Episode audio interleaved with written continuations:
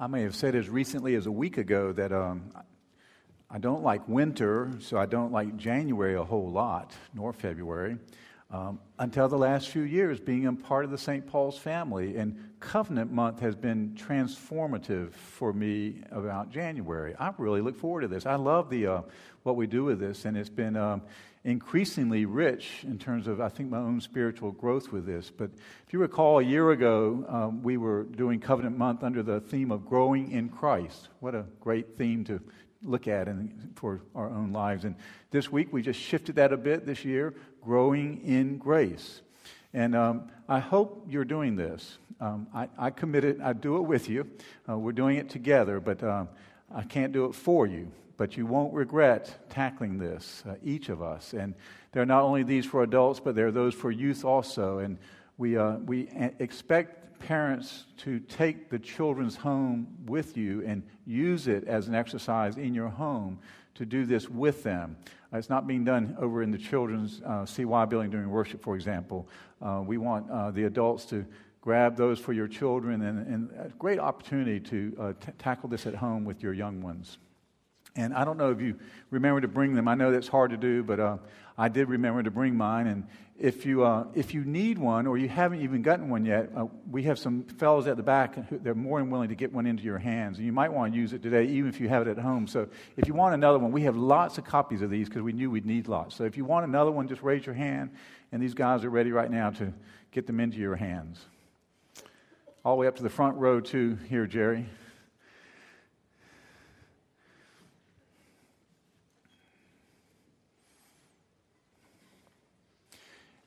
And if you're following along, you know, we started where you, we have to begin with what God does for us. And so a couple of weeks ago, it was receiving God's grace. And we even had uh, invited all of us here to come forward and simply to receive, to open ourselves up to the Lord uh, for. Um, to choose Christ, repentance, receiving more of the Holy Spirit. And then last week we, we focused on growing in God's grace, that, that idea that there would be uh, a personal decision to make personal time with this personal God in some sort of daily way, daily fashion. Open the, the Bible, um, say prayers, a quiet time, if you will, in our own home, as well as worship in a regular fashion as well. And we're moving now into the third of these four weeks, and um, this is under the heading of living and giving in God's grace. And the scripture extracted from uh, the Bible for this, but just as you excel in everything, Paul writes to the church in Corinth, writes to the church in Somerville, in faith, in speech, in knowledge, in complete earnestness, and in your love for us, see that you also excel in this grace of giving. Living and giving in God's grace. There are a lot of G's in there. I started, you know, you never know what's going to happen while you're trying to prepare a sermon. And I got off on a G kick for a while this week. And, you know, G is for God our Father you know, not just God, but really God, whom we call Father. G is for goodness, His goodness. G is for grace, obviously. G is for gratitude.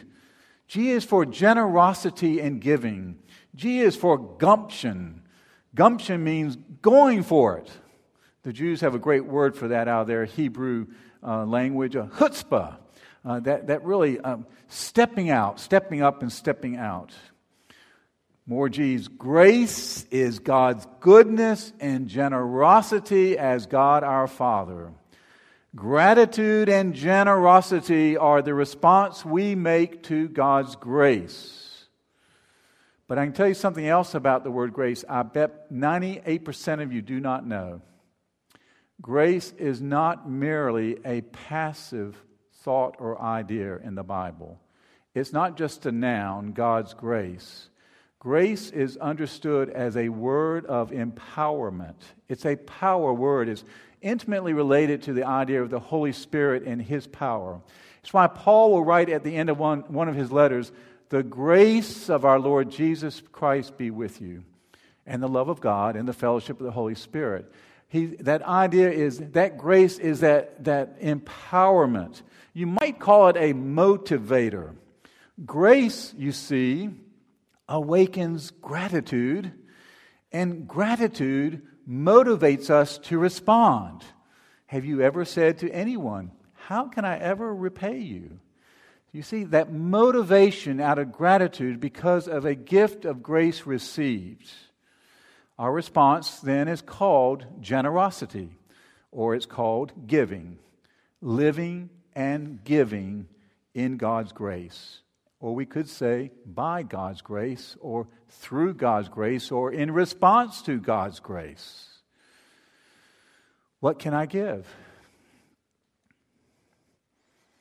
I was offered to you an answer to that question. An answer would be the single most important item to give to God is that which is most important to you. And when you think about it, it's that thing which is the hardest thing to give up because it's so important to us. It's why grace as an empowering word is so important. Only grace, its empowerment, and our gratitude of that grace can pry or leverage us to give up that which is most important to us. Could be our children, is what's most important to us. We have to give up our children to the Lord. It could be our marriage. It could also be, of course, money. In fact, money is the most important or one of the most important things to probably virtually everyone in this room. Why? Well, I don't know exactly why, but certainly we live in a culture that places a supremely high value on acquisition, on comfort, on luxury, even, and on having more. It convinces us that that should be our highest value how much we have or how much we have acquired or how much we have saved, but it all revolves around the dollar sign, the dollar symbol. It revolves around money. And what can we give to God? Well, the single most important item to give to God is what is most important to us, or at least certainly one of the things most important to us. And so to the gospel this morning. One of us, an American, came up to Jesus, a rich young man. Teacher, what good thing must I do to get eternal life? Is this version in the Gospel of Matthew. Jesus already begins to shift the ground on him. He asks about eternal life. Jesus responds, If you want to enter life, obey the commandments. In other words, the fullness of life is built in relationships because we'll see in a few minutes that the, the commandments he makes reference to are all those kind of horizontal relationships we have and how we are to treat others. But he's talking about if you want to enter life now. I mean, Jesus does say in another section of the gospel, I came that you might have life and have it in abundance. So he says to this rich young American, if you want life, well, obey the commandments. Which ones? The man asks. He's pressing, and Jesus replies, and he describes these relational commandments. And I want to say what he's talking about, inner life, is it, it's, it's, it, it is about our relationships and how we treat others. So he says, don't murder, don't commit adultery, don't steal, don't give false testimony, honor your father and mother. And he kind of sums up the whole thing love your neighbor. Love your neighbor as yourself. Well, this young American is persistent and he's a good man. He's a good American. Well, I've kept all these, he replies. He probably should have left well enough alone. But he, the young man, he's feeling that he's missing something. He says, I've done that. I'm a good American. I'm a good Jew. I honor the law. I respect other people but something's missing in my life. And so the young man asked him, asked Jesus, Well, what do I still lack? In other words, well, then why, why is there not more joy and fullness and life in my life? So Jesus takes it home. Well, if you want to be perfect, I like the word better. If you want to be whole, he's, now he's really talking to an American. Sell your possessions, give to the poor, you'll get treasures. Come and follow me, you'll get treasure. Remember how this gospel story ends. Don't get lost right here, giving it up. Don't get lost with this young American either. When this young American heard this, he went away sad.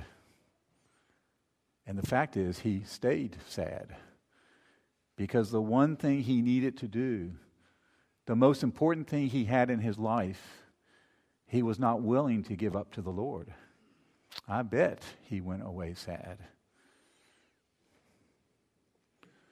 So Jesus, probably with some sadness in his heart too, that this young man did not have the gumption, the chutzpah, to step up and step out.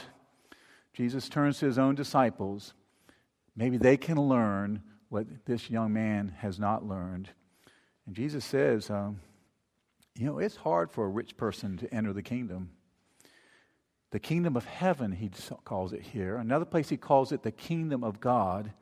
Let's be clear, because what does Jesus mean about kingdom of heaven entering? Is he talking about it's hard when you die to go to heaven?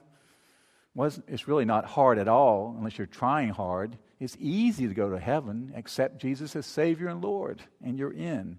But is that what Jesus is talking about, entering the kingdom of heaven here? I don't believe so. He doesn't mean dying, going to heaven, at least not primarily. Entering the kingdom of God or entering the kingdom of heaven happens while you are still alive. Jesus, as he begins his own preaching mission in that three year ministry, says, The kingdom of God has arrived.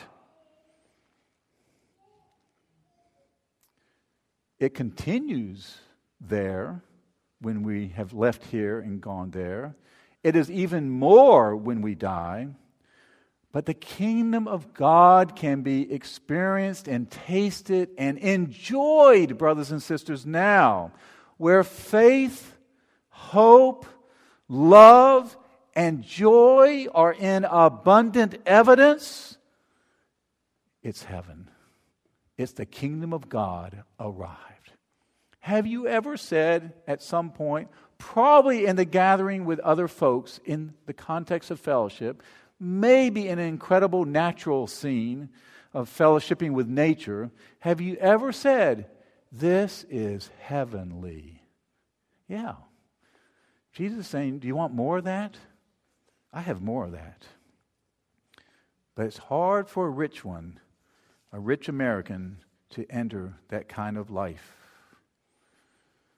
So the disciples are astonished because they think richness is a sign of blessing, but he's saying you can't really get into life with richness. And so they say, Well, who can be rescued then if a rich man hasn't been rescued? And Jesus said, Well, it's actually impossible, impossible for a human being to rescue themselves, rescue themselves. It's impossible.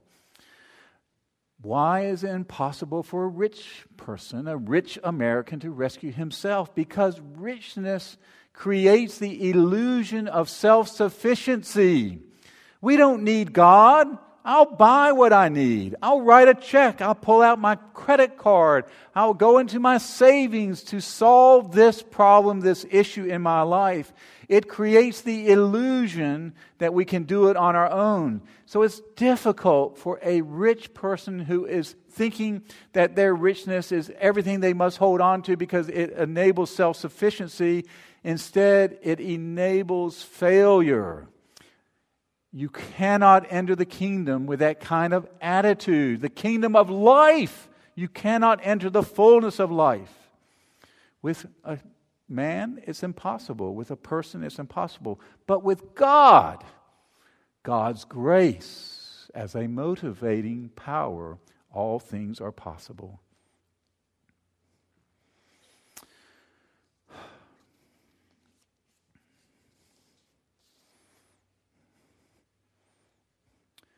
Well, that's why it's hard for us Americans to enter the kingdom of heaven, the kingdom of God. I could ask it another way. I have to ask you another way, as I have to ask myself another way. How important is money to you? It's very, very important to me. Now, that's a confession. I'm not necessarily proud of that, but that's the truth. And it may be more important than it ought to be. Whether it's because I grew up with uh, not able to rub two nickels together, and so I thought that if I had money, I would feel better or be better. I don't know what caused that sense of uh, dependency upon money, but I love money. Maybe it's simply the culture I live in, that it's, it's the air we breathe, where everywhere we turn, you need money, it feels like or seems like to be happy. It feels like or seems like it's an illusion. But what I do know is it's something that I need to do something about. I need to tackle this issue about my relationship to the God money. And I have tried, and I have. If Ellen and I are wealthy, and someone said to me this past year, you know, there's a perception that you all are very wealthy. I said, really? I mean, I was really surprised at that first, but then I thought about it, I said, well, I suppose we are. Certainly by the world standards, we're extraordinarily wealthy. But if we are wealthy, a teacher and a pastor, it's not because we withheld from the Lord his rightful part of that in order to get wealthy. If we are wealthy after 35 years of working, then I guess, well, so be it. Uh, what a blessing living in this nation and in this sort of economy. But what I also know that it was when I was in my 30s when we felt pretty broke most of the time. And of course, I would say, well, we were wealthy then. I mean, we had a car, we had an air conditioned home, we had a telephone. So I have to be careful of that. Feeling pretty broke most of the time. I felt very poor then, but it was then that we decided to put the Lord, His church, first. First, with regards to generosity. The single most important item I had to give, or at least at times in my life, the single most important item I had to give was that which was most important to me. It was money. So, we are invited in this covenant preparation to consider what it means living and giving in God's grace. And we have some first things first cards. I'm going to ask the ushers if you will pass those out right now and get one in every family's hand. You can every individual can have one, but they're really meant one per family. We used these a year ago as well, and uh, they're offered in a revised uh, kind of format uh, today. Um, there, uh, there are these blue cards. First things first in 2013, they encourage and invite a primary response for us in our covenant preparation to consider financially how we relate to God Almighty. And so it will say, first of all, it's bracketed in Scripture. Uh, Exodus, bring the best of the first fruits, first things first. You must present as the Lord's portion the best and holiest part. Numbers, a, book, a quotation from the book of Numbers. It ends with uh, a, an account from Chronicles that uh, a great amount was brought, 10% of everything, and so it's bracketed in Scripture, first things first. But then it sets us on a course if you choose to take this course. I do, I invite you to, in 2013, out of gratitude for His grace to me, I commit to putting God first with regard to my personal finances. What does that look like? Unpack it. First, I choose to live generously by giving regularly and consistently. Second, I choose to live wisely by setting aside a portion to savings. Third, I choose to live responsibly by intentionally seeking to eliminate all credit card debt. Fourth, I choose to live in peace establishing a lifestyle based upon 80% of my income.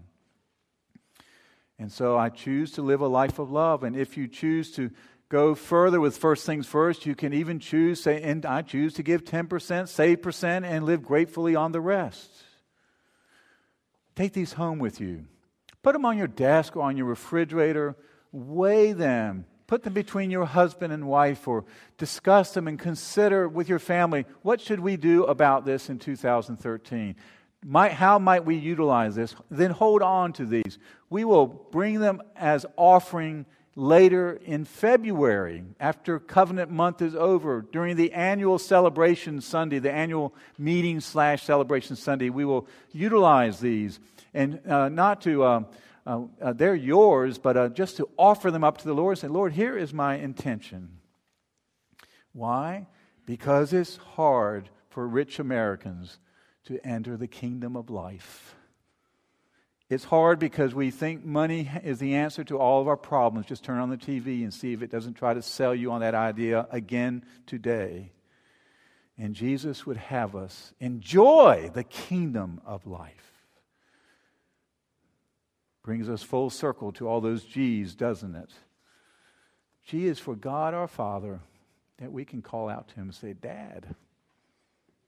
G is for His goodness. G is for grace. Undeserved, unmerited favor shown to us by God. G is for gratitude, our response to God's grace. G is for generosity and giving, our response to gratitude. How can I repay you, Lord? G is for gumption, for going counter to the culture, against the grain of this culture, and not chiefly being an American rich person, but chiefly being a rich disciple rich towards God and rich towards others. Well, will you join me? I'll sign on. I did it last year. I'll do it again this year. Ellen and I will with gladness. First things first in 2013. And as we end on this note of living and giving, keep in mind that uh, this is broken out in this great working document we have. And uh, with emphasis there, I've given to generosity today, but also about fellowship don't be cut off from the body. Utilize a, the idea and concept of small group living. Look at that as well as you prepare this covenant and your intentions for 2013. Okay. Three out of four weeks done, gone. We have a climax to build to next week. Come back. Come back and hear and see what it looks like for you and for the St. Paul's community to step up and step out into this world. Think about it on the terms of we're going to impact hearts. Yes, our hearts. We're going to impact homes. Yes, our homes. But the stepping out is impacting our neighbors' lives. Stay tuned to see what it's going to look like in 2013 for St. Paul's to be out there off campus in new and extraordinary fashion to do what God has called us to do impact the world in His name. Amen.